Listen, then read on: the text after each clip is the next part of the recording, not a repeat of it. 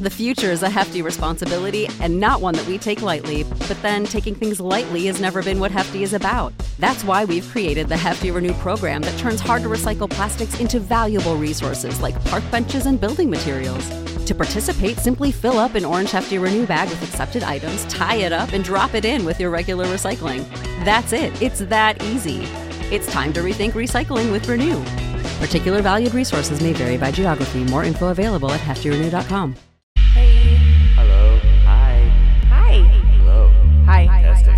Testing. Testing? Testes? Testes? One, two, three? Boner. I don't know shit about fuck.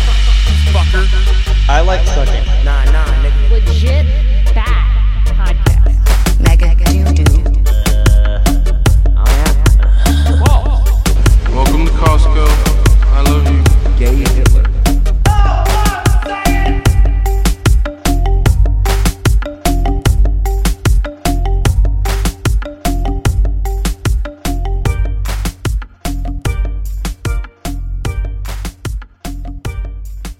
there, welcome back to Legit Back. Back? Bach? Buck? This is Nah. black. Black? No, we'll, we'll keep it in there. I'm Joe. Jen's here and Ben is here.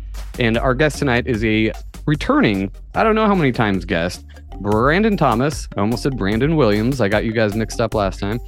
Uh, from Expanding Reality. And before we get going, wanted to say thank you to purepetwellness.com. Hey, look at that. A first official sponsor.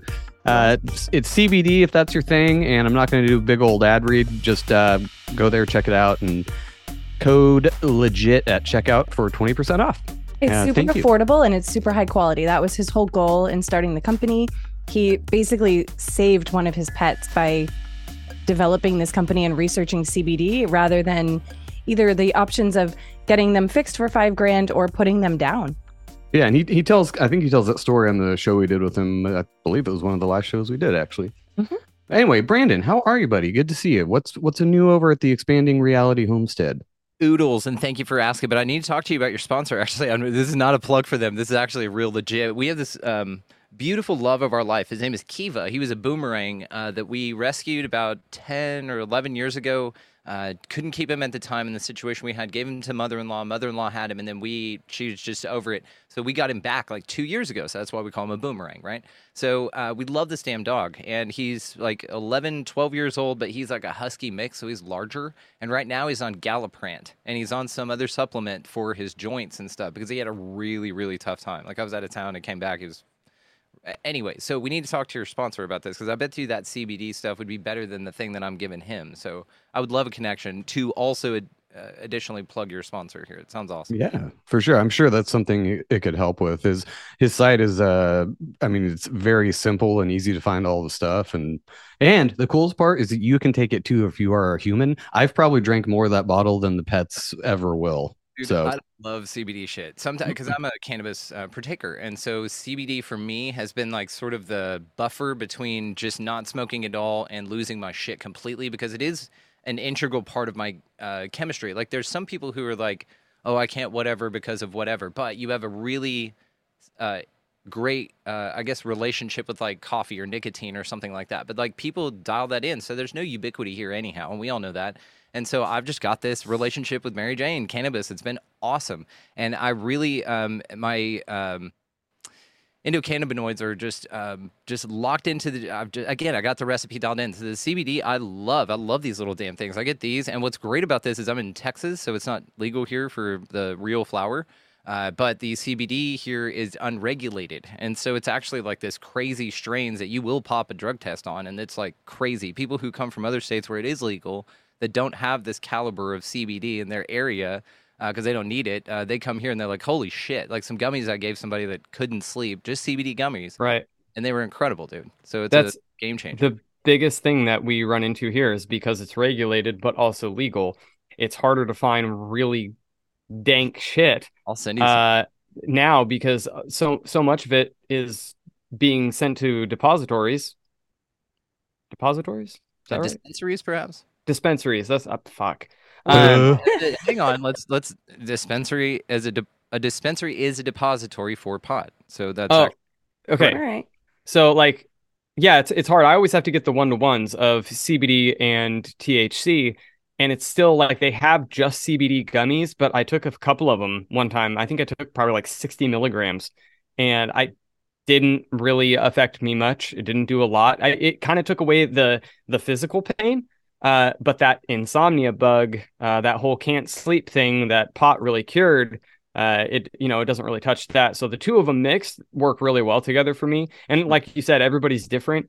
Um, the thing about that sponsor too is it's like it'll probably work better, like you said, than what your dog is having. But Yeah. in the very least, it will do nothing. It's like there's Right. You, you can't go wrong with it. It's just it may not have the desired effect.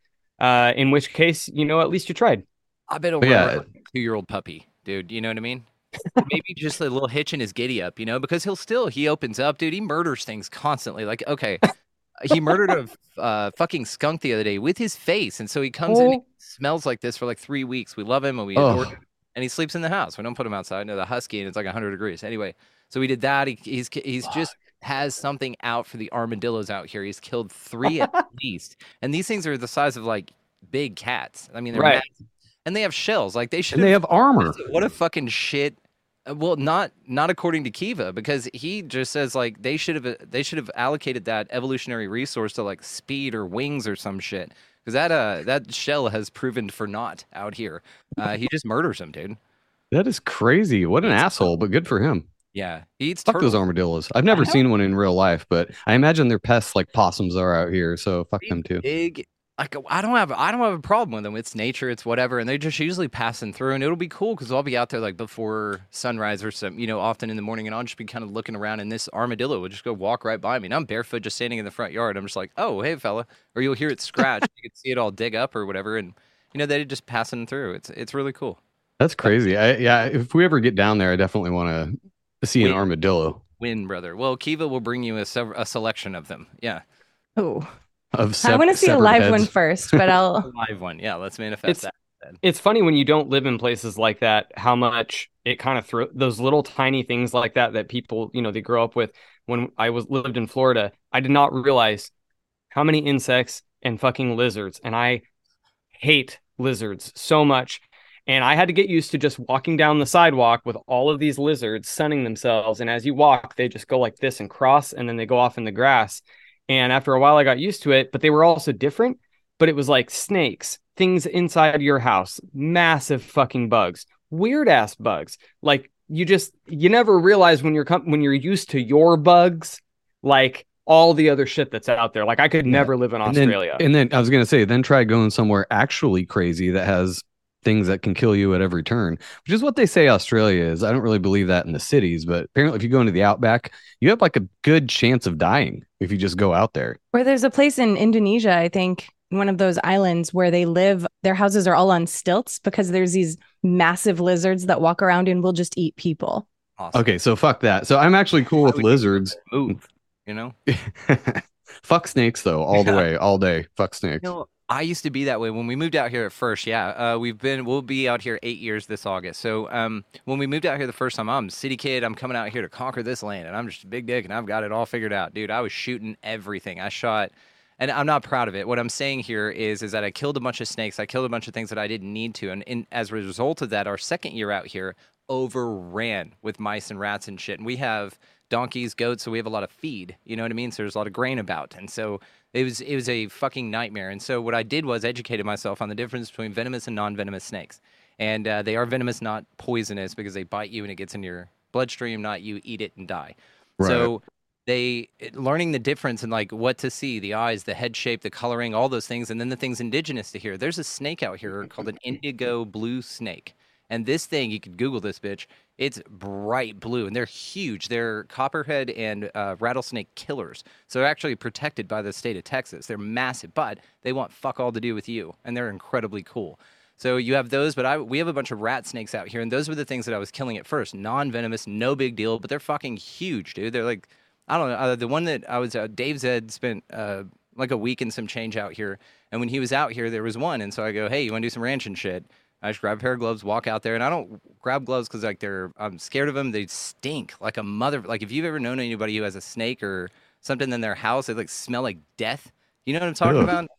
especially wild snakes. No. Something about it. Anyway, so I'm not just- aware of snake smell. That's crazy. when even when you touch them, like pick them up with gloves, like you still you still have it on you and you just can't get away from it because it's like thrashing about. You'll get it on your shirt and shit. So anyway, what I'm saying is, is like even handling one fucking sucks, but I still pick them up and take them. Even with all the education, dude, I'm shaking as I'm doing it. I'm not a fan of this. Okay, I'm not sitting here saying I'm some hard dick dude that's like fuck yeah, and I pick it up and whip it around as I'm carrying it away. We do it gently, and I'm shaking the whole fucking time. And then Dave's holding the camera like way back, you know. I'm like, "Can you see it?" And he's like, "I'm fine from over here," you know. Uh, but again, it, it's it's just one of these things. And after education, we live in balance with it. And there are so many more things I hear, I see out here that I don't tell my wife about, like snakes, uh, some stuff. And I'm just like, ah, just don't tell her. You know, she didn't need to know it's running around out here, right? Um, but for the most part, this is an awesome. Abs- actually, it's the best way to fucking live. I'll never, ever, God willing, go back to the city, like ever.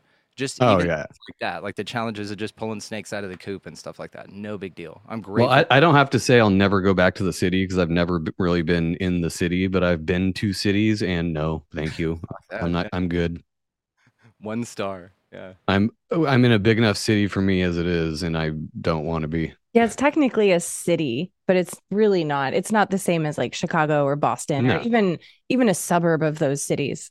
It's Yeah. much much more rural. So, And it's still too city for me. but it's super ideal because so it's city enough where like there's a Walmart close enough, but there's also a huge green belt close to us and tons of walking trails and tons of lakes and rivers. Well, So and once you get really right out of the, the actual city part, it's all country mountains and shit. So it is we are kind of spoiled in that way. We're we're close enough to feel like we aren't in a big city. Like I don't feel like I'm in a big city at to all. get out of a big city though is my point to get out of there it takes a long time cities are huge and we do live in this tiny little city so to get out is like a 10 minute drive Yeah. it's pretty My sweet backyard. Yeah. You're like, and Well, dude, what what have you been what's been rattling your cage over at expanding reality? Anything interesting you've been looking into or any interesting guests you've had? Oh fuck yes and fuck yes and fuck yes. Um, so fascinating guests and stuff. Had the 200, which was awesome. That was fun. And again, Dave Zed was here, so we had several conversations together, which was awesome, dude. Just spending the time with the guy. He's fascinating. Uh, he laid on our floor on his little tum tum with his laptop open and a notepad that's like thick as shit. He was just taking notes and doing math like the entire fucking time. He was here for 10 days. I saw him in, in and out of meetings and math, meetings, math. And then we would uh, grill out and cook and stuff and hang out. And so we did a lot of chat and a lot of expanding of our own realities and talking about just the possibilities of things. And that was fun as shit. And then just sent me on this whole new gander at the simulation um, theory or this idea that we're sort of in a in some sort of environment, right? It doesn't necessarily need to be a matrix and a uh, sort of a, uh technocratic sort Video of a- game. yeah, it doesn't need to be all that. Um, but really, really diving into that concept and then just freeing myself from some shit, dude. I um recently came to a fat fucking epiphany yesterday, man. I had a this is just full disclosure here, two rough fucking couple of weeks, dude. It's just like you know, sometimes it'll stack and then it gets stagnant. And then whenever that happens, I'll bog in and there's an there's an older version of me that will present itself. Now, I'd say it used to present itself because this shit ended yesterday. I, I came to this awesome epiphany after years of knowing being told and feeling rather that I needed to integrate this part of me because it's a part of me and it's whole. And also taking from the ideas that you don't want to uh, kill your ego or slay the dragon, as some people would have you believe, because then you're really just killing off a part of yourself and you really need to integrate these things fully.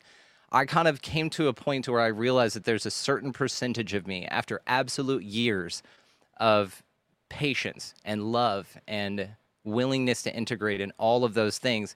And I just said, fuck it, that's enough. And there's like a percentage of me that can just fuck right off. And I'm honestly to this point, dude, and it freed me so goddamn much. It feels like this last, uh, sort of like this last test, if you will. So, um, do y'all know who Pat Mahan is? I've had him on the show. He does. Uh, Uh, the name sounds and familiar. He's brilliant. So we were talking earlier about this, and I uh, we were talking about this thing because there was this percentage of me that I was just like, I it's this it's this one little dude, and basically what he does, and I'm stubborn as shit anyway, and I know me, and what this version of me does is he sits down on the ground and pouts, and it's it's a it's an Indian style arms. Your inner two year old. fuck you. Yes, but it's like an older one. You know what I mean? So it's even it's got some intelligence, it's got good arguments, it's got solid fucking points that are really hard to refute. And right I- that makes it so much more inexcusable it makes me feel like my mom, and I know God bless her, she had the toughest time because there's nothing that she was correct about. Uh, and it just wasn't because I could pick it apart and obviously it was wrong and it, it led to some interesting things. But what I will say is, is that fucking guy had his shot. And I just basically got to a point, I was talking to Pat Mahan about this, uh, to where I told him, I was like, dude, I, you know, through tears said, all right, I'm done with you. You know, fuck off. I'm in this surrender thing. I'm reading uh, Breaking the Habit of Being Yourself by Joe Dispenza right now. I'm almost through to, um, to the meditation parts of it. And as I'm reading through that, I got to the part of surrender. And he's talking about surrender isn't just like giving up, it's giving it over to a higher power that knows more than you, that can do better than you with it, and that's mind works differently than you. That's what it is. So it's a, it's actually a surrender of admission. It says, look, here's my faults, here's where I'm at here's the things that I feel stuck on, and that's this one motherfucker. You know, I've done my best. I've done. I've earned, I've earned all the merit badges and then some with this bitch, and uh, I'm just really ready for a a higher version of me that sees it differently, that doesn't isn't restricted by the limitations I feel I am, and can see the blind spots in a ways that I can't. Hey, have a go at it. It's like um. I don't know. I'll compare it to like doing a Rubik's cube and then just being like, ah, and then just handing it to somebody else, and then they just go, whoop, here you go, and it feels like this. And so it's this like freeing sort of last thing I feel for this uh, little level up period. And I know you guys probably go through this. You go through these like swings and cycles and stuff, and then you get to these stagnation times. And in my mind, they're always indicators of level up, but there is an intensity to them that will increase uh, past my like. I have a comfort zone, and then that, that always expands as well. But even in that, there's introspection points that I'll come to with that because it's like I said, usually the same goddamn thing. Uh, reading in Joe Dispenza's book, I like had a great. I don't know. Um, I felt great about it because he's listing all these fucking things that you can be focused on while in meditation to release because these are like common fucking everybody's got this shit. I had like two on the bitch, and so I was like, oh okay, well you know we're doing we're doing pretty good, you know. As far as like envy and like being jealous and comparison and shit, I'm just so much of that shit is absolutely gone. It's this last couple right to tick off. And when I was talking to Pat Mahan about this, I said again, you know, I feel like I've just like told that part to just fuck off. Like I just said, all right, we're taking the wheel regardless. Like you can, uh, we're duct taping you and putting putting you in the back. You can learn over time that you'll be fine, but we're done fucking letting you sit on the ground and us all stand there and wait and kill momentum and wait for your ass to fucking get out of your little posture and your little pity potty and stand up. There's a version of my own ass that I'm talking to here. And so I just, you know, declared that that 8% of me controlled 100% of the momentum. And so I was like, well, what the fuck is that about? And again, I was talking to Pat about this, and he goes, yes, there's this Rick and Morty episode, which I'm, I don't, I haven't seen, but I can't wait to see it. And it's where something happens at like an arcade and they go back. It's called something Roy. It's in like season five or six, he said, and it's basically. Yeah, the video game. Yeah, it's fucking great. Rick goes to the video game, right? And he has to get them all reassembled, right? It's like one of the best metaphors for what we feel maybe one of the perceptions of what we're experiencing here, perhaps. And he said, you know, it got down to this 8% part. And I'd already told Pat all this. Hadn't I have not seen this episode. It got down to that part and he goes, and he goes, that 8%, he goes, man, fuck that 8%. It's not even the best part of you. And I was thinking about this and I'm like, yeah, fuck that part. You know, it's it's gotten me this far, yes, and I've given it the grace and the love and all of these things, but I'm also to a point where I feel I'm not being bamboozled by it to remain anchored to it because I don't know why, man. You know, you got to again, you get to this point where you're like, oh, I can't shed or strike any point of me or something like that. But really, there's parts of you you just need to tell the go the fuck off, and it, it because again, with my stubborn ass, and I know that dude because we danced for many years with this, and it was a daily thing. Then that's you know unstoppable force meets immovable object, and that's what it felt like. It killed everything. It's And- like your own worst enemy type of thing. And uh, percent, dude. I know what you're talking about, and a lot of people, I think, uh, I mean, everybody actually has a problem with that when they realize that eight percent of themselves that they just don't like, and they're like, "Go fuck yourself, stop doing that," and they can do it uh, pretty well, and then something comes up, and that pops back up again, and then they beat themselves up about it because they're like, "No, I got rid of that. It's back again." It's like, nope, don't beat yourself. Just put it But back the away. problem is you know. where they start defining themselves as that part of themselves. Their whole self is then defined by that one part. So when you just when you can separate that and say, no, I am also this super strong, amazing, beautiful, great person, but there is that part of me that I don't like. Also, I'm strong enough to tell that part of me to fuck off. That is super freeing. That's it. And it was that's what Pat was saying. He goes, and you know what happened? The second you said that, all the versions of you were like, thank God, like finally, the CEO of this motherfucker, which you are, said, "Let's go." You know, we've we've all done our job. Like all of us have fallen in line. All of us are in agreement with where we're going. We're all absolutely here. It's this one motherfucker that constantly slows us down, and fuck it. And so we all just said, "Absolutely not." Now Pat made a good point to this because of the bad guy thing, right? We don't um, subscribe to a bad guy, which is a very an interesting concept. So with that, then he said, "You know what? You know what just happened is that little kid, that demon, whatever that was sitting there. The second you decided that it was no longer in control and it, you were done with it, it stood up, clapped for you, and fucking left. And that's it. It's it's like the last clink in the puzzle. You know what I mean? It's this. Got it. It's kind of like call, calling out the demons by name, you know, where you, once you realize it's there and it notices that you know it's there, it's like, ah, okay, I guess I'm done now. I'm just gonna go fuck off. Yeah. Yeah. well, I guess I'll go fuck myself then. Yeah. Oh, I'm just gonna go fuck myself. exactly right. So that's honestly what's been going down, dude. Um, it's been a lot of that. Uh, the publishing house is crushing. We're having so much fun. We signed another author this week, which has been great. Um, and expanding's going awesome. We're gonna. Um, it it kind of hit a, a like a bottleneck with a lot of things, with the trip to Utah, within Phi Tribe stuff, within all just all kinds of, and it's all awesome shit. It's not like it was like, oh, my car broke down and then some shit sucked. It's like all amazing creative projects of just like uh, bottleneck the show just a bit, and so you're gonna see like five episodes come out in the next uh, one a day. Actually, they'll just. It, it happens, dude. We're n- none of us are really professionals, so it, uh, I mean, it's hit or miss. Uh, how do you? So to kind of go back to what you were talking about, though, because how do you how do you like uh deal with everyday occurrences that everybody has to deal with, and you know you get a varying degree of response from these little inconveniences. How do you look at that from like your own point of view? Like you said like your car broke down got a flat tire or the dog shit in the living room or you know all these little things that we're just bombarded with every day. And i mean a lot of people can t- just kind of coast through it and be like whatever but then you have people that are it makes all the difference in the world when something like that happens so how do you how do you deal with that yourself Outstanding question. Uh, months and months and months ago, I have uh, this place is littered with amazing sticky notes. And months and months and months ago, I wrote that down. slow down This one sticky note that is right here, very very prevalent, um, has changed the things that you're talking about. So I actually don't encounter them. Um, and definitely not as much and with a, as much frequency because those are usually indicators that you're moving too quickly, that things are uh, at an unbalanced pace or something like that, and it gives you this pattern interruption. It just gives you a snap out of reality and just says, "Hey, just focus, take a minute, and snap to it." You know, I feel that this is what Mercury retrogrades are now. I really see them as this innate pause for the high vibrational beings to just kind of just go, "Oh, okay." So we're just gonna slow down, tiptoe through this bitch. It's like the school zone for the universe. Is sort of how I feel with it, and um, it's just one of these things. So, but by uh, approaching things so nonchalantly nonchalantly for most of my life. Like I said, it's been one or two things on that list, and it's been those one or two things for years, and it's really been.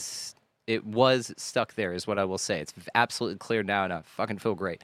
Uh, but there, there things as far as approaching challenges and stuff like that. I've naturally been this boundless optimist, dude. If I fall down the stairs, it's "Oh, I didn't fall down the stairs. It's oh, you got down the stairs super fast. And you know, uh, one step forward and two steps back isn't set back. It's the cha cha, and you just dance with the rhythm of life, and you just keep it going. Like I have a fascinating success rate with being able to turn things positive instantly. It's I'm the epitome of that parent that just starts laughing when his kid falls and they know that they're fine and they don't want to like add drama to the fucking thing and they're like no no no you're good you know everything's all right it's gonna work out buddy. And uh, that's just how I've been. So with things like flat tires with stuff like that I really again don't encounter them. The wife had a something occur with her car recently that was a just thousand dollars and I was just like yeah absolutely. We smiled and paid it and it's one of these things to where um, I don't get triggered by that shit anymore. Um, I really am, am in full surrender with this, to where I feel anything that's in my path right now is absolutely there for a purpose, and it's something to teach me, or it's a gift. But but usually they're both. It's a gift teach moment. And what does that tell you? That it, it is actually all perspective because you do get the other side of that where little things happen and it's automatic victim mentality where uh, I trip down the stairs. No, the stairs got in my way. Or, you know, Absolutely. Um, aren't my car broke down. So it's, yeah, that- the car broke down. So that means it was the mechanic's fault or, you know, so it is all perspective. And we talk a lot about victim mentality and it's one of the most annoying things to me because shit just happens to people everybody and to be so victim mentality on it is to be so egocentric and so uh self-centered that you're thinking everybody's out to get you and everything's against me and I just have the worst luck because all this shit happens to me and if you look around you're like no all that shit happens to literally everybody just deal with it like uh, in a you know well like an adult we're talking about like you know younger kids these days because i'm an old man and i say things like kids these days Oh, it's not just kids though. Come on. I know so many adults that have the victim mentality. People older than me. biden supporters But no, stop. I'm not even generalizing it like that. Just people in general that are just broken and have Yeah. other things that are so messed up in their own lives that they have to fix before they're even going to be able to come to a place where falling down the stairs won't be a big deal for them. Well, yeah, and the, the the other thing about that, sorry, Ben. The other thing about that is that there are people that do have um pretty lopsided luck, and they've been dealt a shit hand. But I know plenty of those people who are the most positive, happy people in the world. So And if you look at somebody who who th- looks at their shitty life like that, and you compare your life, which you shouldn't do anyway. But if you're actually looking at the shit that happens compared to this dude who's super happy and positive all the time and turns everything into a positive, then you start kind of looking at yourself and you're like, well, what the fuck is my problem? Ben, sorry, go ahead. No, you're good. I was going to say Jordan Peterson's breakdown of that was that the reason why you are seeing it more and more is because it used to be that you purposely chose what was hard rather than what was easy. The victim mentality is very attractive. It's very attractive because it puts the situation that you're in on something else. It's blame placing. All you're doing is you're taking away the core of the problem and maybe it was something in the past like everybody's like well this isn't a direct consequence uh, of, of an action it's like no but choices led you to where you are in life now this ends up crossing into self-deprecation it ends up getting into a place where it's like i'm retarded i did this way back when and now i'm here and it's like you can't do that either because everybody Unless is it's going for comedy. well, yeah, but uh, but and in which case you deserve a queef. But everybody does.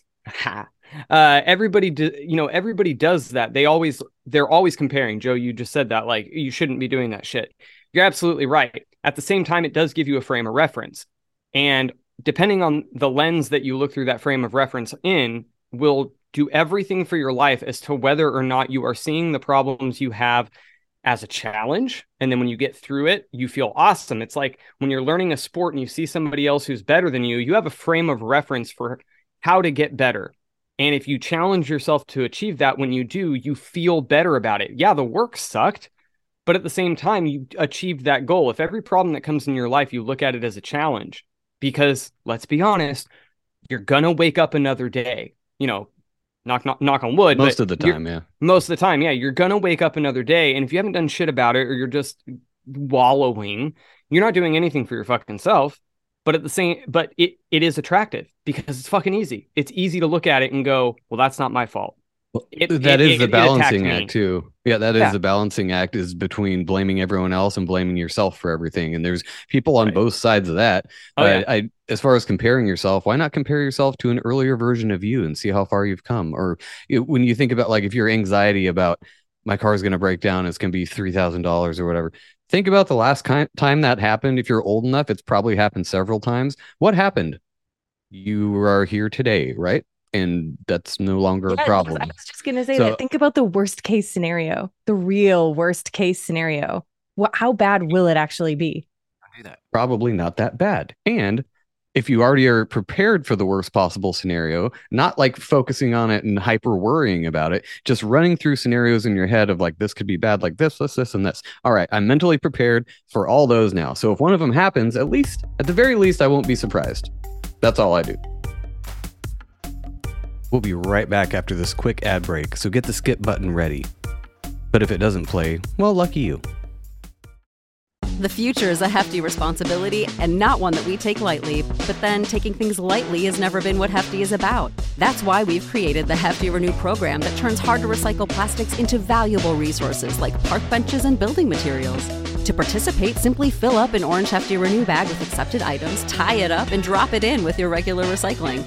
That's it, it's that easy. It's time to rethink recycling with Renew. Particular valued resources may vary by geography. More info available at heftyrenew.com. Expound, Brandon. Go ahead. Look at he's oh he's I see the the gears are turning. Okay. So what this is at its core, and I'm so glad you guys did this. This is so beautiful. I just love the way the universe works. I love all of this. Um, okay, what I feel is occurring, and you nailed it with the perception element to this, because it's 100% perception and it's it's perfect. If you want to dip into the freaky woo woo, Dolores Cannon stated it that our entire job here is to learn how to manipulate energy. And what that meant to me was is alchemizing anything in my path to turn it into what I want. We're the deliberate creators here. You either are or you aren't. You either subscribe to this or you don't. It's it's very clear now that we are the deck had been stacked against us previously for our ability to come to understandings as this in the amount of folks that we are now has a lot to do with the technology, the way the connectivity that we have. But what it's allowed us to do is to share different alchemizing techniques, which is what we're talking about here. If you again view the setbacks in life as you're an a, an arrow and a bow being pulled back and really what it is is that stagnation that tension that uh, is you fucking getting ready to absolutely soar if you can picture and weather those times and not even weather fucking thrive and dance through them knowing that this is what's occurring and all you do in that time is hold your aim so that you launch to the fucking exact place you want. That's alchemy. It's like through all of that it's it's not allowing the things while you're holding your aim that blow in your ear and tap on your shoulder and yell at you and say you should be voting this way or be scared of this. Is as long as you're not focused on any of that shit you will absolutely get there. And what that is is absolute alchemy. But it's a muscle that you flex but you can do it all the time because you're constantly presented with moments to be a greater grander version of yourself in my mind that's a quote from uh, conversations with god Neale Donald Walsch but what that means is that you're constantly presented with opportunities to alchemize and to change situations into what you want. Another thing from him is that you are only in the room to heal the room. The only reason you're in the room is to heal the room. You're only in the room to heal the room. The only reason you're in the room is to heal the room. I say it like that because it's very important to kind of wrap your mind around that because that's when you step into the concept that we're all one or rather it's true or not, you can view it this way, which again, your perception dictates your reality. So when you start looking at all the folks out there, NPCs or not, it doesn't matter. Then you start looking at everything out there as you, then you change the way you interface with things. You just naturally do, and it's you're rewriting neurons. You're you're changing your chemistry. You're changing what excites you and lights you up. It's not the fucking gory shit. I've never been attracted to that. It's not the drama and the politics and the gossip. I've never been attracted to that. My chemical signatures are not wired that way, which is all this is. It's just, and again, going through. I'm gonna shout it out. Got it right here in my bag. Um, that right there. Highly recommend, guys. Um, Uh, for the audio listeners, Breaking the Habit of Being Yourself by Dr. Joe Dispenza. it, it details you know how your mind really processes information what the chemical signals are all of these things and it really breaks it down in an awesome fashion Now, it, it ties together and because then with this knowledge you can go oh wow it's simpler than that it's not just giving up it's a it's handing it over to a more intelligent um, part of you that has a better vantage point the things i said earlier it's that's offering your challenge to a new solution right not solving a problem with the same intelligence or consciousness rather that was used to create it that einstein quote. And so you're really stepping out of your paradigm in this and that's the whole fucking thing here is to alchemize. And so when we talk about that what little things like this are are little perceptive things that y'all said throughout this entire conversation that were dripped in eh, with absolute fluidity because they're they're just that way. And i'm going to point some out to y'all. So happening to you not for you is the way that i look at it. It's happening for me every damn time. To you is the way that people will approach it and that has an energy to it right? Everything is greeted with two things. And so even in those language patterns those neurolinguistic things that speech uh, remember abracadabra as i speak i create. So if they're happening for you it's absolutely true and you will view them and alchemize them as such and get the gifts that are in the pile of shit that's there but you'll dig through it with joy. And most of the time it's not shit anymore. It's just fascinating. Another one is always. People always and it's interesting whenever yes we look out at what when at what from my perception looks to be all these other unhealed versions of us doing the best they can with the information that they have. And with that comes you know the love and the grace and all of those things. But then what i've come to with this and why i'm grateful that you guys brought all this up is i'm to the point now and actually i've been doing this for a little bit with success which is why i can I, i'm to the point now it's where i could say i have success with this with a couple of months of practice i've written new scripts for the people in my life have we talked about this on here because i don't want to repeat something okay No, I- I, I don't, don't think, think so. so. No. what I found out with something months and months and months ago were the things I didn't like about my wife, let's say, and I started with her, and God bless her for being this example, but she, we're on the other side of this, so it's, I can tell you with confidence she's grateful for it.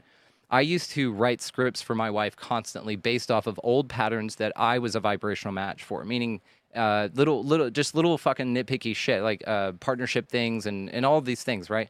And they were little, but they added up and they really weighed on me and all of those things. But one day I thought, well, if we're manifesting, if we're creating our reality or whatever, I'm constantly creating that version of that woman. What's more is I reached a vibrational level to where I realized that I was creating her from a vibrational level of my past. So what I did was I just sat down and wrote a new script for my wife. The next fucking day, I, I said, you know, she's a wonderful partner. She does all these things. Um, you know, all the things that were feelings I had to the contrary, I alchemized, sat there, wrote them down. The next fucking morning, wake up, different woman, different. I mean, the partner I had scripted out the night before. Now we, I pointed Jump this out to- what we were talking about earlier. exactly. But this, but and this is scalable, and I'm gonna we're gonna come to this. So Mary and I, that's my wife, my beautiful goddess wife. We talked about this, and I told her about this. She started applying it in her own life, and oh my god! Now we had a combined opportunity to be greater, grander versions of ourselves. Because not only are we doing this independently as Brandon and Mary, but also we're doing it as Brandon and Mary, as the entity that is this married couple that's done this many times in many lifetimes. But it's a Voltron of sorts. You know, now you're now we're a binary star system. It's not one solo crusader out there just working on himself with no restrictions or whatever. It's it's a team thing. And when we're stagnant, we're both, right? So with that then came this perception of, oh, we have a thing in her mother-in-law. And this was a thing. Mother-in-laws, if you're married, you you understand this, perhaps, uh, maybe you don't. There's a challenge there. Now we both experienced the challenge. But what we did was is that we started writing her a new script. We said, you know, when she would call, we would get the eye roll, but I we caught the eye roll. I would say every time your mom calls, we go, "Oh, what the fuck? What the fuck now?" But perhaps we were anthropomorphizing that. And so what we did was we changed the script. And maybe the way that I viewed it again because all the pieces out here are me, the one of the perceptions I have that I'm pretty uh, proud of, uh, pretty attached to that idea is is that like whenever we were doing that it's her on the other end perhaps of a simulation perhaps as another version of us in a quantum realm of instant um, uh, entanglement something like that but she was reading the vibe of our script as we were rolling our eyes not answering the phone as it's ringing she's reading it and going over it with the matrix too and they're she's going oh fuck they're still going to want me to okay, I guess I'll show up as this person. I guess I'll be this catastrophe. I guess I'll have this drama, and I guess it'll this will participate, and I'll just keep playing this character because they keep casting this script for me in their experience. So we wrote her a new script. We said, dude, she's crushing. She's doing awesome. Everything's going great for her. Every time she called, we sent her love. We send her consciousness all the time. A couple weeks later, she left this super fucking toxic relationship and ended up going down to Peru for two weeks to do ayahuasca at Carlos Tanner's place. So what I'm saying here oh. is if you change the way you look at things, the things you look at change. And I mean this to the biggest scale possible. So when I talk about the world, I'm never saying the word always or people are doing or this is how it is because that is solidifying it in my understanding of the way that reality works. Now, what I've done contrary to that actually is seen that, alchemized it, and said, actually, everybody's doing the best they can with the information they have at the time. Every fucking morning, I'm a man of rituals. Every morning, I have a three hour process. It involves reading, journaling, working out, working on myself, and walking outside in nature. That's the last bit of it. So it's sun's up, you know, things are happening or whatever. In that walk, it's barefoot in the labyrinth that we have back here. It's about 1,300 steps in and out, but I walk it three times. In the middle of it, there's a central point with a circle. And um, what we do is uh, I go around that circle and I, to each cardinal direction, thank them for their expansion of consciousness and receive their blessings and send them ours in return, as well as all those above and below. So, what I'm doing is giving people the power from my perspective that they are doing the best they can with the information they have at the time. No one in my reality is eye rolling pain in the ass to me anymore. No one. And so, again, this has changed my perception of even the bad guy idea, these Klaus Anal Schwabs and things, that it would be easy for us to all agree that that's a douchebag and that's a lizard turd. And we throw the lizard turd thing around affectionately, of course. But again, it's it's not it's from Charlie Robinson's standpoint of a conspiracy analyst versus conspiracy theorist. The dude like It's absolutely what's happening, and it's defined my reality for now, and nothing else matters. Fuck you, kid. Go away. We're not looking at waterfalls or going fishing. I've got to do this, you know? And that is where I feel the alchemy is at its most necessary. That's where the real pause and that real introspection, but it's only through gaining a better relationship with yourself can you even begin to do any of these things. And that's where it all started for me. But this writing of new scripts thing uh, that people are always doing the best they can with the best uh, the information they have at the time, wishing them consciousness no matter what. Uh, something happens, well, that's just what consciousness does. Somebody cuts you off, that's what consciousness does. You know what? I wish you consciousness, brother. Be safe. Don't hurt anybody on your way home. We know you got a lot on your mind. Take it easy. The difference is it's got nothing to fucking do with that person. That's an NPC for all you fucking know. It's your shit. Always your shit. So it's whatever's interfacing with you. And this is one of the biggest techniques, if you want to call it that, uh, modalities is to not be affected at all, not rocked off your shit by anything external. And that's where that mastery shit comes in. That's you master this, that's it. Everything. That's kind of what I was saying earlier too about the the non. It, that's pretty Buddhist, the non-attachment, non-reactivity type of thing, and I always loved that. But then you do react, and you're like, "Fuck that! That's a bad Joe. You don't don't do that. What the fuck?" And then you beat yourself up because you reacted. And it's like, okay, no, you can't be reactive to your own stupid shit that you did either. R- roll on, keep rolling, be like water. The process. You have to set boundaries with yourself too. Yes. You have to set your own uh, boundaries like, okay, I'm going to be okay with this. Or, hey, if I do this, maybe I'll have to do this. I'll have to work on this a little harder. But make sure you're not going to get, get to a place where you're setting yourself up for failure, I guess is my point. And I'm not great at this either. I've been trying to work on this very, very recently, just like you, Brandon, in my work, especially, where I kind of get walked on all over the place. I just am one of those doormat people like I'll do anything, it's okay, but then I I harbor resentment and I don't mean to. It's totally internal. I don't take it out on my family members, but it makes me dislike certain things that happen at work and it makes me have a certain outlook on my job. So when I have just in the last couple weeks, I've just been saying like, "Hey, you know what? I'm not doing this today. Or like, hey, this is just how it is. It's the mortgage industry. I've said it a million times. People get real pushy and very angry. And when something's out of my control, I used to blame myself. Yeah, it's like they're buying a house or something. Yeah, it's a big crazy. deal, but it's not my fucking fault. It's like- the biggest, most emotional purchase of their life. Sure, know? but like if it's something that's completely out of my control, which it almost every single time is, I have typically in the past gotten really upset, really stressed out, and then it makes me hate my job and then it makes me stressed around my coworkers. So I've just been saying, I'm not going to say sorry for anything that's not my fault anymore. I'm going to be helpful and kind, but I'm not apologizing. And I'm going to take whatever comes at me and just give kindness right back and also give truth right back. Like, hey, is can we close in 2 days? No, we sure can't. And I know perfectly well that my words will not land kindly to them, but I will say it in the best way that I can and let them know the facts and then know that no matter what happens, I'm going to be okay. And if people just start there, like, and that's just a dumb example, but if you're in a place where you're like, what are you guys even talking about? And you're working wherever you're working and it's super stressful, start there. Start setting boundaries that are little. Like, hey, you know what? I'm not, I'm going to stop saying sorry when I'm really sick and I can't come into work, or if I have to take a vacation, but they're really busy, but I deserve a vacation. Like, it's okay. You don't have to be sorry for those things. Don't be sorry for things that are completely out of your control. And then just be confident in the things that you are doing. So I love It goes a long way. Well, you, before uh, Brandon can respond to this, I'm going to cut in. Uh, I love what you said about the kindness and truth thing. So that's also a matter of perspective because you can try to be kind and say true things, and it will come across as not kind at fucking all.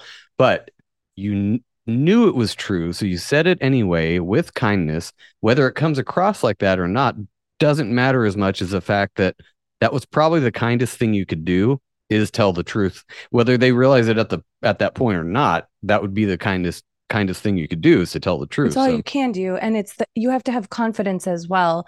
And that's why I'm saying take little steps if you're not at a place where where you know what any of this is. You have to have the confidence in these little things. Like I know that none of this is my fault. I'm going to stop feeling bad for things that aren't my fault. So a lot of people do that. That's a really really big deal in our society. People are sorry for things and feel bad for things and get stressed about things that are 100% out of their control. I see it all the time and we just have to stop. Start there though. It's very easy because it's very small. You know just the words to say, don't you? Uh, sorry. Okay, that's the only time I'm going to say that word, by the way. Is as an example, right? To be funny. Um, that word to me has done the most damage psychologically to our entire society, and here's why. If we follow the NLP or the neurolinguistic programming aspect of this, meaning that as you speak, you create, what you say literally affects the reality and what's more, your body, meaning every cell in your body if you think of yourself rather than just your body, which you're not at all, uh, you're not your body, you're not your thoughts, you're not these things. It's a fascinating concept, again, to just detach from all of this idea and realize that perhaps this is just a vehicle and that perhaps this vehicle isn't even what you see on the surface. We all know, you know, and seen in textbooks and stuff like little cells and shit, but really you're a collection of like 75 trillion complex cell interactions and like ecosystems and all sorts of crazy, amazing things. And they all respond in unison, in symphony you are the god of this vehicle, of all of those creatures in you. They respond constantly to what you feel, not what you think, not what you anything like that. Now, what you say reverberates and has a vibration. This has to do with the voice. This has to do with sound. This has to do with the sacred elements of cymatics and of frequency. And whenever you do this and incorporate sound into something, this is also why it's important to write things in your own handwriting if you're repeating them, as well as repeat them, but out loud. You know, the three stages, right? Write, read in your head, read out loud. And that speaking component to it is the most important.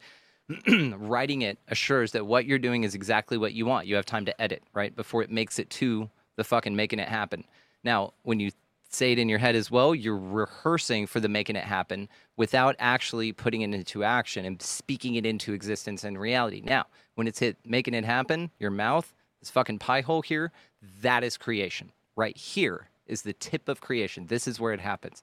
And if you look at it like this, then everything you say that affects every cell in your body. The Nakamoto work, right, with the water studies, the hate and the there's so much research on this and the how much percentage of water are you and how does it affect you to speak that way? And this is why we have the queef of self-deprecation on there. It's so important that whenever I hear somebody say the S word, that to me tells every cell in your body that you are that, that you're pathetic, that you're not worth it, that you're uh, you you should be feel that way and be in subservience. That's a vibration. It's not a word. It's a vibration. Now, if you apologize for an obvious accident, which is nothing in considering or inconveniencing of anyone or anything like that, a bump into someone, whatever, oh, hey, we're dancing. You know, there's many ways to alchemize those situations rather than dropping the S bomb because it drops into something and we all feel it look around you now that you have heard this. This is a choice point as we call it. Look around now and whenever you it will light up around your world like something insane. How many times you hear this and how many people say it and how uh, and it uh, it it dips you into this bullshit not you fucking take my confidence away from me thing. And it's not what you mean to say. It's what we've been programmed to say. And it, we've been programmed to oversay the shit out of it because it's such a reliable way to keep you fucking stuck and feeling that way, literally. So whenever you know, and something to what you said also, uh, Jen, I wanted to say is that no is a fucking complete sentence. No is a complete sentence. You drop a no and then you stop. Especially in sales, marketing, anything like that, you make your pitch, say it, stop. The next person that speaks owns it, right? That's an old sales tactic, right? It is very complete. And any sort of challenges they have with that can be addressed with them as they verbalize it up until the point that you remind them again with a simple no because no is a complete sentence and then you let them sit with it and you let them have the tantrums now And that's this why is- no pisses so many people off, is because it is complete and an end. It's just really hard though in my job, just real quick. I'm not trying to cut you off.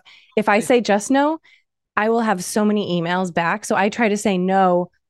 Here's here's my answer though. Like it's it's very concise though. It's not like a long explanation. It's not apologetic. It's just no, like no, that's not true. And then I try to anticipate what I th- I mean, I I've never been incorrect about what I know they're going to ask because we're already in a conversation. So it's not like it's a guessing game, but I just say, no, it's this. And it's very short, non apologetic. And then I wait for their response. And I've gotten really great results, but keep going. No, yeah. And then so that's it. What the knows a complete sentence does is it gives you the confidence to know that. But diplomatically, you may want to offer additional information, but you're going to keep it short. It's like a jazz thing, right? Jazz, the whole thing about it, jazz music, it's not when there's more to add, it's when there's nothing more to take away. So it's it's that element of just very simplistic speech that's very direct and not not contradictory to what you feel, excuse me.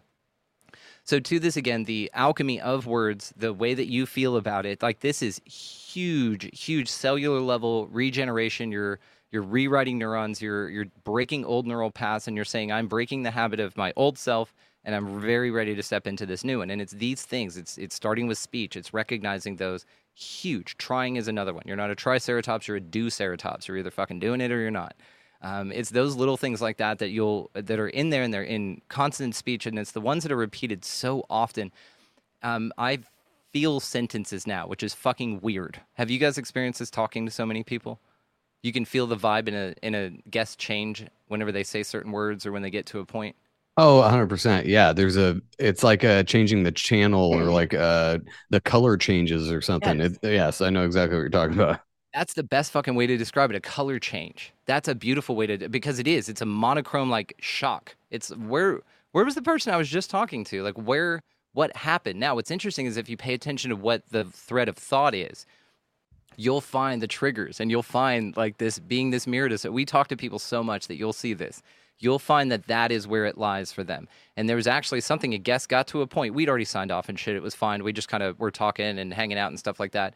And um, it got to a point where we were talking and all of a sudden she said yeah and everything's just and it's this incredibly high vibe thing and then she goes yeah but boo, these followers and oh my god these people out here and all this and i felt this heaviness and this energy and i just stopped her. I go holy sh-. i go where the fuck did you go you you were just here and then you started talking about this one thing and then now you drifted off into some way off dimension. I felt the energy change.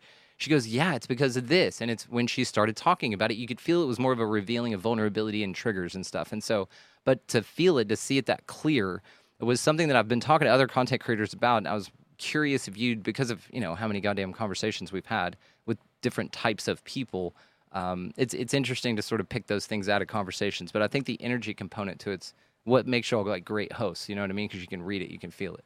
It doesn't happen on our show very often, but I we just talked about this what yesterday, or the day before, on just a whatever random topic about how in in any community, I'll be broad about it. In any community, when there's a certain negative thing that happens, um, especially if it's like something that a lot of people could possibly relate to, it seems like they flock to the negativity. Like they're very drawn to it. And I don't want to shit on my fellow men and women out there. I'm not trying to be mean and say, hey, you guys all suck and you guys are really negative all the time. But it's but it seems like it's very easy for a lot of people to do that. So what Joe and I do though typically is we ignore it.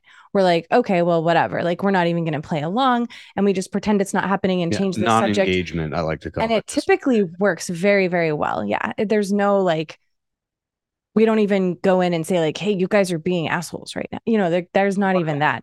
yeah, don't water that But- flower. Nature will but it, but it's something that I have noticed that it, you can tell that people are like they're drawn to it. So it's very important, like you've been saying, to be able to rewrite those scripts for people and yourself and say, hey, you know what? I'm stepping out of this. I'm gonna help you step out of this by thinking better of you and for you in the future. And it comes back to like uh, we've talked about this a lot too, is the the idea of psychic vampirism. And as much as that sounds, I mean, half the shit we talk about sounds fucking stupid. But if you know what I'm talking about, then you know what I'm talking about. And there are people like that who will literally suck the life out of you with whatever negativity they have. And people have a problem, you know, not. I don't know. I there. It's hard to do, especially if it's uh, family and friends, to not engage with it and to just like no i'm not doing that and so i don't know i don't really have the answers for that at all but it's uh at least if you notice it maybe you'll come up with your own course of action Script is really helpful. We have a friend that I know Joe is like directly referring to that when she would come over, she it would just be like, um, and this was like a while ago, but it would just be like negative conversation after negative conversation. I would just sit there and be you like, feel drained afterwards like, let's go jump in the pool and float. And I'd like try to change the subject, but also not try to push her off. I wouldn't be like, hey, I'm going to go inside and do anything else for the next however long this is going to until happen you leave probably because I can't be rude. So I was like, I don't want to talk about this anymore. But you, it's hard to say that too. So you have to kind of delicately. But re- so rewriting the script, I think, is very helpful. I guess is my point because I tried to do multiple different things. It just didn't work.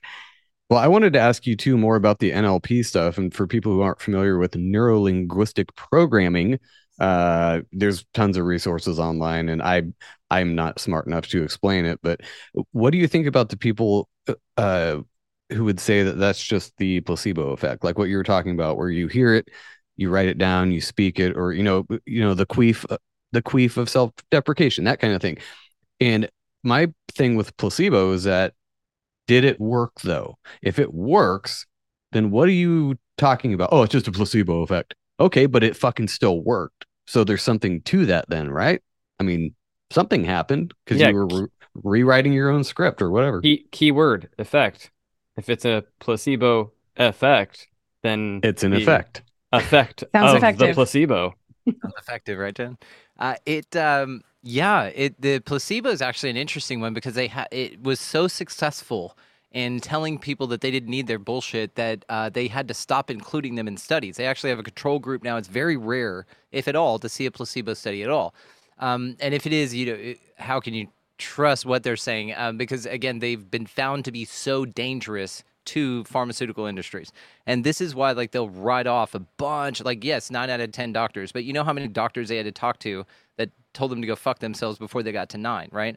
And so it's it's one of these things to where if they can apprehend the idea that it's bullshit, then just they can perception manage anything or let me say this they have the ability to fool you for a little bit but even those things are what i call temporary truths okay i've really gotten into this thing to where anything you know anything is only a temporary truth. And when you can really look at things like that you can say holy shit this frees me from all of this extra baggage all these beliefs the b word that's a cuss word to me as well this is another neurolinguistic programming thing. Uh, and when when you can drop into those levels of really, like I said, looking at the examples of things, you have countless examples. I'm going to get to RA, RAS in a, in a second, but you have placebo effect, you have the double slit experiment, that you have uh, again the reticular activating system or your RAS, and these things all tell us that your reality is completely fucking made up by you, and that whatever you feel is going on is going on. The real trick here and the triggers of everybody out here, uh, I hear one or two of you just going, ah, bullshit, then those are your triggers. Those are the programs saying, hey, uh, that's the Mr. Smith reaching in and going, hey, remember, like, we don't believe this is absolute bullshit. Mr. Anderson. Yeah. He's going, Mr. Listen to this fucking guy. You don't want to listen to this fucking guy, and here's why. And you have examples of this, and I'll- point you to a bunch of examples of this, and that brings me to your RAS. Your RAS or reticular activating system has four primary functions. It's a bundle of nerves just uh, up in your brain there. Um, and what it's it's four functions like uh, sleep and all these kinds of things, but what uh, melatonin production, whatever. But the one I really enjoy, the one um, that also why RAS is in my list with placebo and double slit for proving your reality is absolute bullshit, or that you have control over it. Let me let me absolutely put it that way. Um, is that the part of your reticular activating system that interests me is the part of perception. Now, the medical definition for this is that the reticular activating system, when it comes to perception, filters out useless information as to highlight or present useful information. Now, what do y'all hear about that sentence that may sound alarming to you? Anything stand out?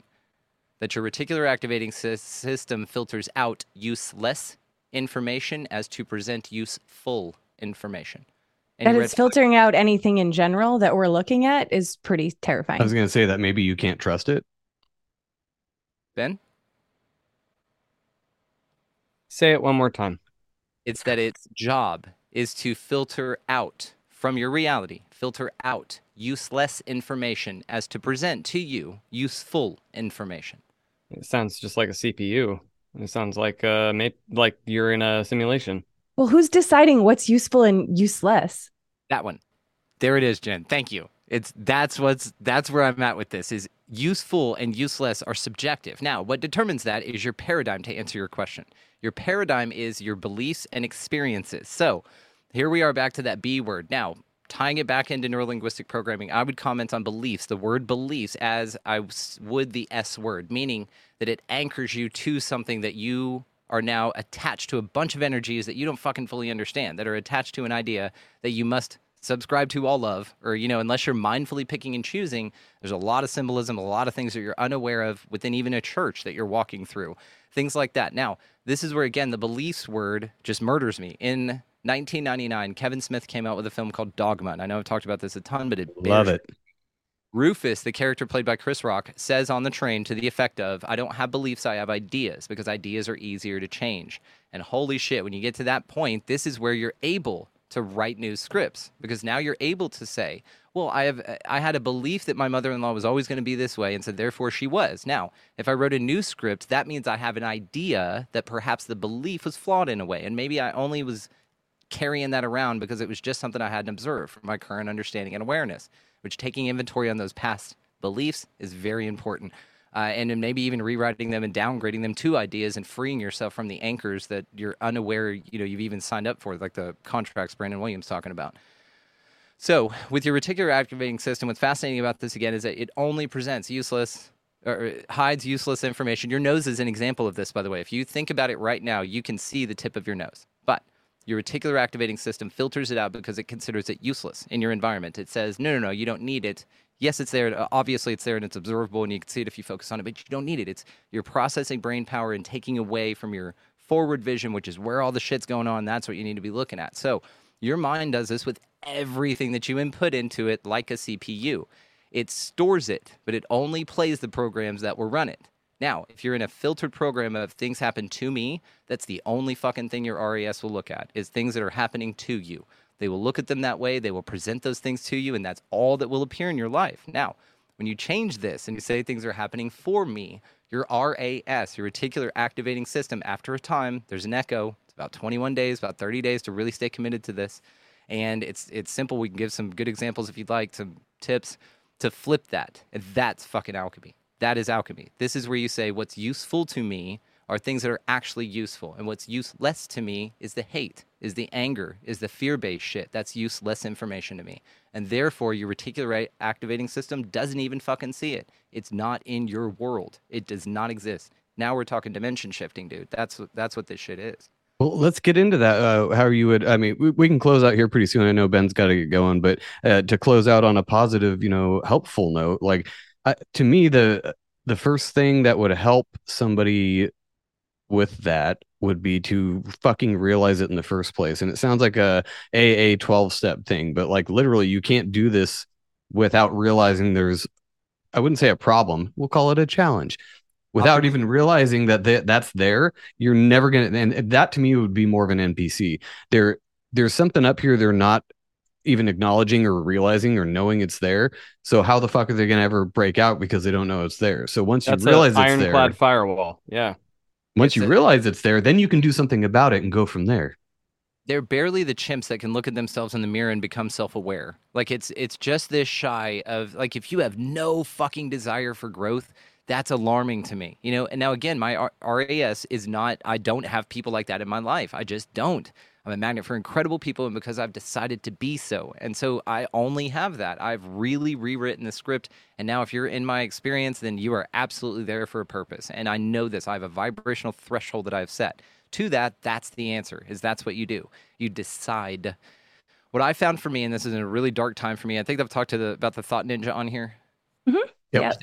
Is Thought Ninja was a very crucial part of that because it allowed me to watch my thoughts from an observer position. In my little Thought Ninja, I would say, "All right, buddy, here's where we are. You're a bouncer for my thoughts. These things do not get in." That was first step. Now, with that, I was really able to figure out how I thought. This was huge. This was huge, huge, huge, huge the the noise and all the shit is there so that you don't realize that you are fucking yourself over by the stream of thoughts that you are constantly choosing to engage in. I have a mantra. Uh, I am exclusively focused on thoughts with love, uh, of love, and positive forward momentum. This one's very important to me. Came to me the other day while walking in the labyrinth over there because uh, in stagnancy, momentum is like the thing you crave the most. Just fucking get me moving, get the wheels moving, get me out of this quicksand, right?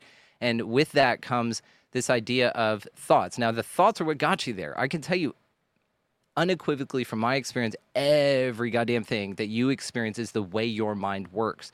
Now, you've been presented with opportunities without your awareness of how to change that constantly throughout your life. But again, don't like be disheartened by this because it, you couldn't have before if you're just coming to this understanding now because that's the way this place works. It was all necessary to get you to this point because whatever was back in your story that you needed to learn, that means you're not an NPC and you're actually here to do some damn good. And that's why you had sort of a rough go. And but we're all here with you and you're not alone and all that good shit. But what I will say to that is moving forward, It's up to you, and it's your job to get a hold of your fucking mind. That is like the only thing that I can absolutely say. Have a motto with yourself: do no harm, but take no shit. There, there is an element of kindness that you need with this. You know, there's not a stubborn like, well, fuck you, little guy. Now I got to that point after a lot of fucking, uh, way too much kind of. I was uh, to a point where I let myself get. Um, like taken on that. Like that was a, but it took a while to get there, and I could see why it didn't. And it's perfect and beautiful. And again, uh, I get it. But again, get fucking grab around your fucking mind because that's what they're after constantly. That's what the they out there that.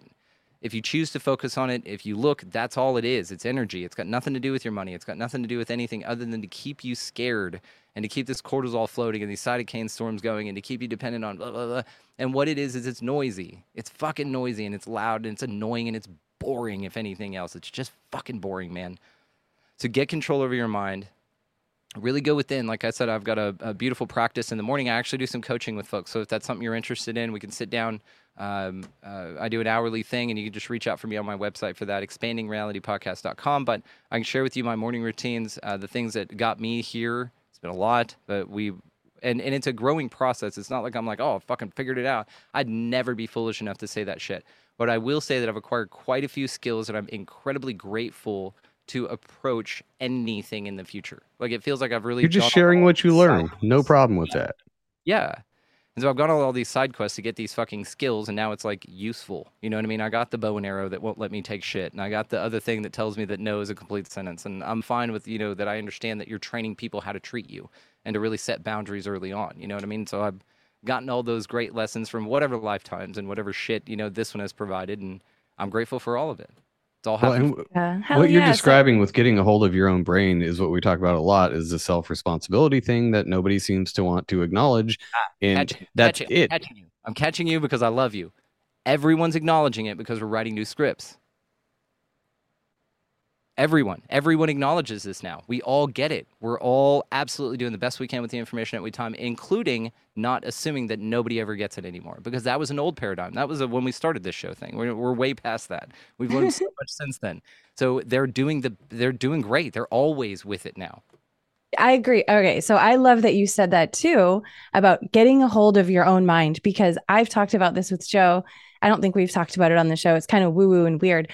But I'm like, okay, we're born into this world and we're just a soul, but we come into this avatar, right? And we have this brain, and we're told our whole lives our brain is so important and it's so great and it does everything. I do think it does great things, but I don't think it's where our core thoughts come from. I think that comes from our soul, but our brain filters them out. And we have the opportunity to, we don't have to separate it, but we have to use our soul to harness our brain. I know I'm getting real weird here, but uh, do I don't it. think our brain is is telling us what we should actually do. We know deep down what we should do, but there's outside forces that can interact with our brain. And then it's up to us as a soul on this earth, on this plane or whatever realm you want to call it to to have discernment and see like hey this isn't an actual real thing. This doesn't really affect me. I can actually take this brain and i can make it do anything i want.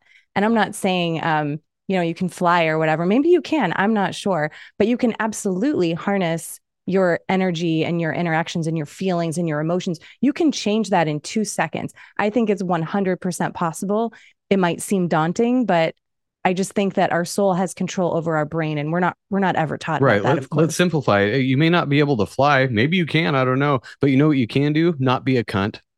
That's pretty easy. I mean, once you realize it, it's pretty easy to not be a cunt or a dick. I don't want to, you know, gender stereotype. Well, Joe, I mean, for for some people, it is literally starting on the other side of the spectrum. That whole you can't run until you walk, you can't walk until you crawl, and all that stuff. It's like for some people that they don't, they weren't taught any kind of positivity. Like Brandon said, they had a really rough go.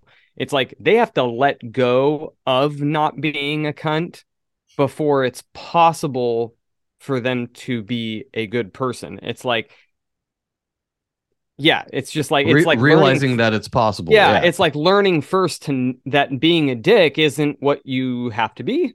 And then once you realize, oh my God, not being a dick, I have seen so much better results. It's like, yeah, but you have to replace anything that you take away, and it has to be with something. There's never been anything in your life that you take out that you aren't filling it with something else. And it's like, so what are you filling it with? Well, for a lot of people, it's doing nothing and they replace it with doing nothing. It's like, okay, but after a while, yeah, you're not being a dick anymore and you're seeing good results. But imagine how much better the results would be if you reverse that and you were a good person. For some people, that's really, really hard and it takes them a long time. But if you go internally and you sit with yourself, I don't think you do have to fill it with something else personally. I don't think you would even care that this space existed in the first place. Like you You wouldn't miss it. Yeah, you fill it with a connection with self. You realize that the void that you were filling external was only because you lacked the internal connection that's already there to fill all of your cups, all of them. And so this external habit, because that's what it is, it's just a habit. And this is why it's important the breaking the habit of being yourself, because it's just phrased that way, because it's just something you picked up, right? Meaning it's something you could just as easily discard. Now, depending on how long and how deep the programming and all those things, yes, it's going to solidify. There are many neural networks. There are many things that can help with this. Psychedelics, man.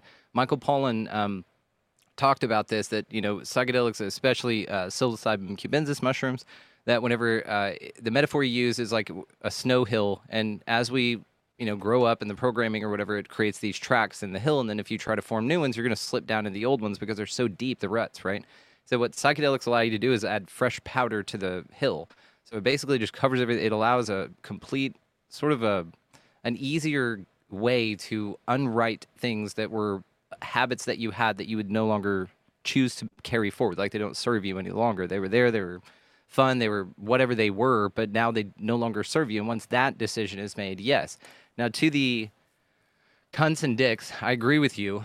What, as the receiver of such cunts and dicks, um, I would say that hurt people hurt people, right? So if it's to a point to where there's, you know, um, a systemic, uh, you know, obvious challenge there, and you haven't wronged them in any way, you've been doing the four agreements, doing your best, not taking, uh, not making assumptions, not taking anything personally, being impeccable with your word. If you're doing these things, then you have no reason to feel that you owe them an S word or that you need to feel that uh, you owe them anything other than perhaps space, you know. But then space, as uh, Jen talked about earlier, can be taken advantage of. And so then you learn how to dial in space with boundaries. And so it's this interesting balance. And that's all this is it's a balance, but you're constantly like pushed.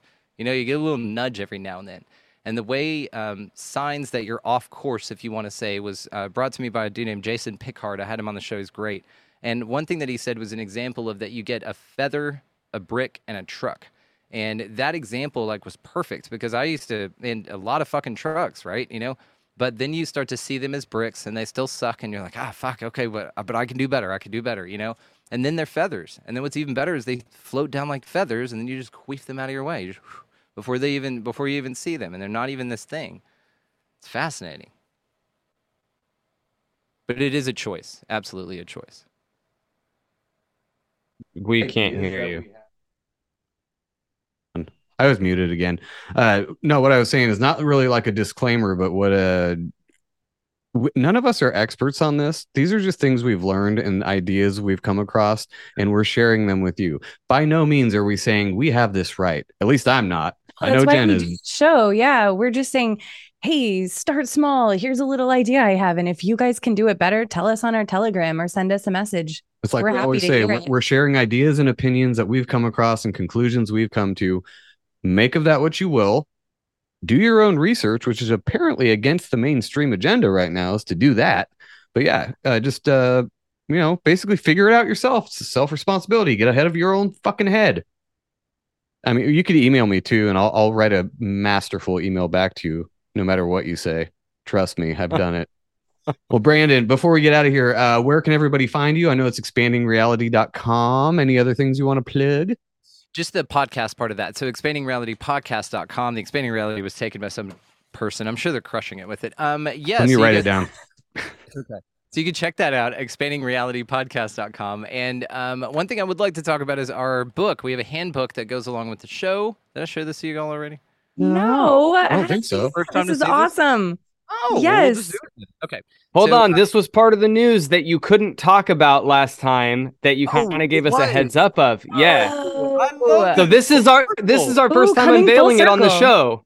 How wonderful. Okay. And it's 918 on my side, which is my birthday, by the way. Okay. That means a lot to me. Okay. Attaboy. So uh, this book right here is something um, that uh, I created here, and it's really for uh, several reasons. So one of the things with this is that we founded a publishing house. This has been in my wheelhouse for a long time.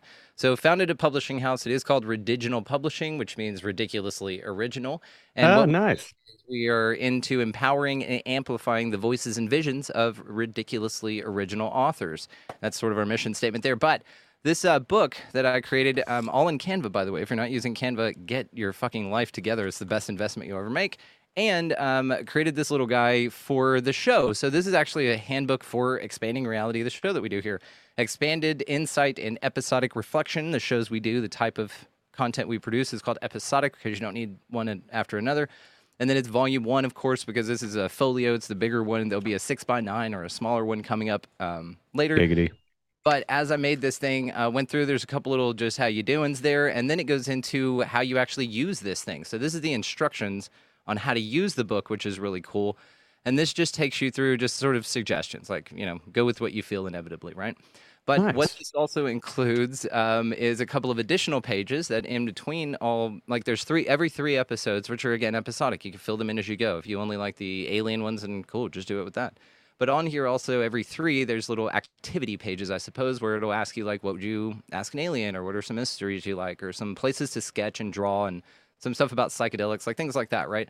Uh, so it allows you to go through some quotes from the show, of course, McKenna and Hicks, and then it, you launch into it, and so now you're into the the book, and it's just a workbook that you can sit here and go along with the show. Any episode, and it just asks expanded questions, like questions unasked. It's got a doodle there if you want to do an inspired doodle.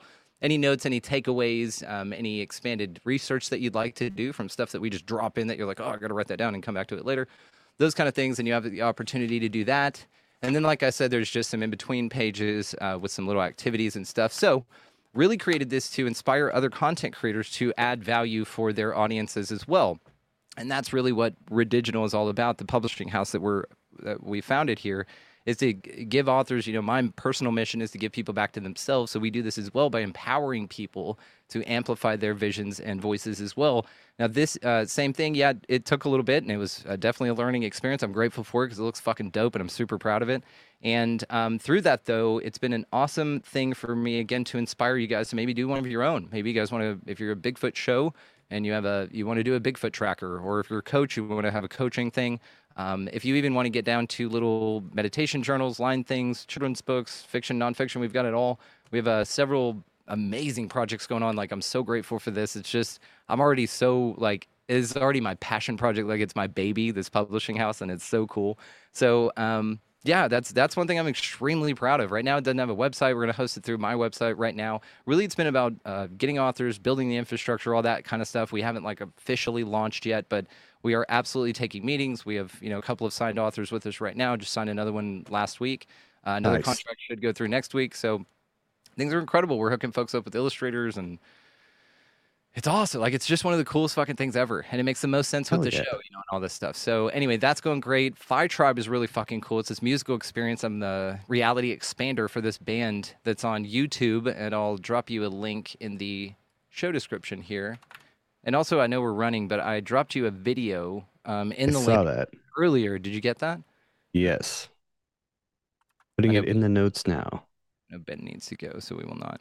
And then also, I'm just going to give you the Phi Tribe link there to link as well. And yeah, they do just amazing uh, music. Uh, they do uh, it's 432 stuff, so very deliberate healing music, and they're just one of the coolest projects. And uh, I'm grateful to be a part of it. Their resumes are insanely cool. There's just uh, amazing, amazing people that's actually doing really cool shit with music, like a, a really cool technology with this shit. Awesome. And for the audio listeners, the uh, book you were showing kind of looks like a interactive journal. It looks pretty Yeah. fucking cool. Thanks. Love Well, it. Your address, I'll send you one. I'm ordering Oh, hell yeah. but I'll send you one. Yeah. I like how it's inspiring people to actually pick up a pen and use their hand and write too, instead of typing everything into their phone. Looking at a screen Pretty all day, amazing. like we're doing. tactile. It's you know it's visceral. It's uh, analog. It's I'm very into that, and that's why we're printing everything. Books, you will get a book. You know, I'm, I'm big into that. Yeah.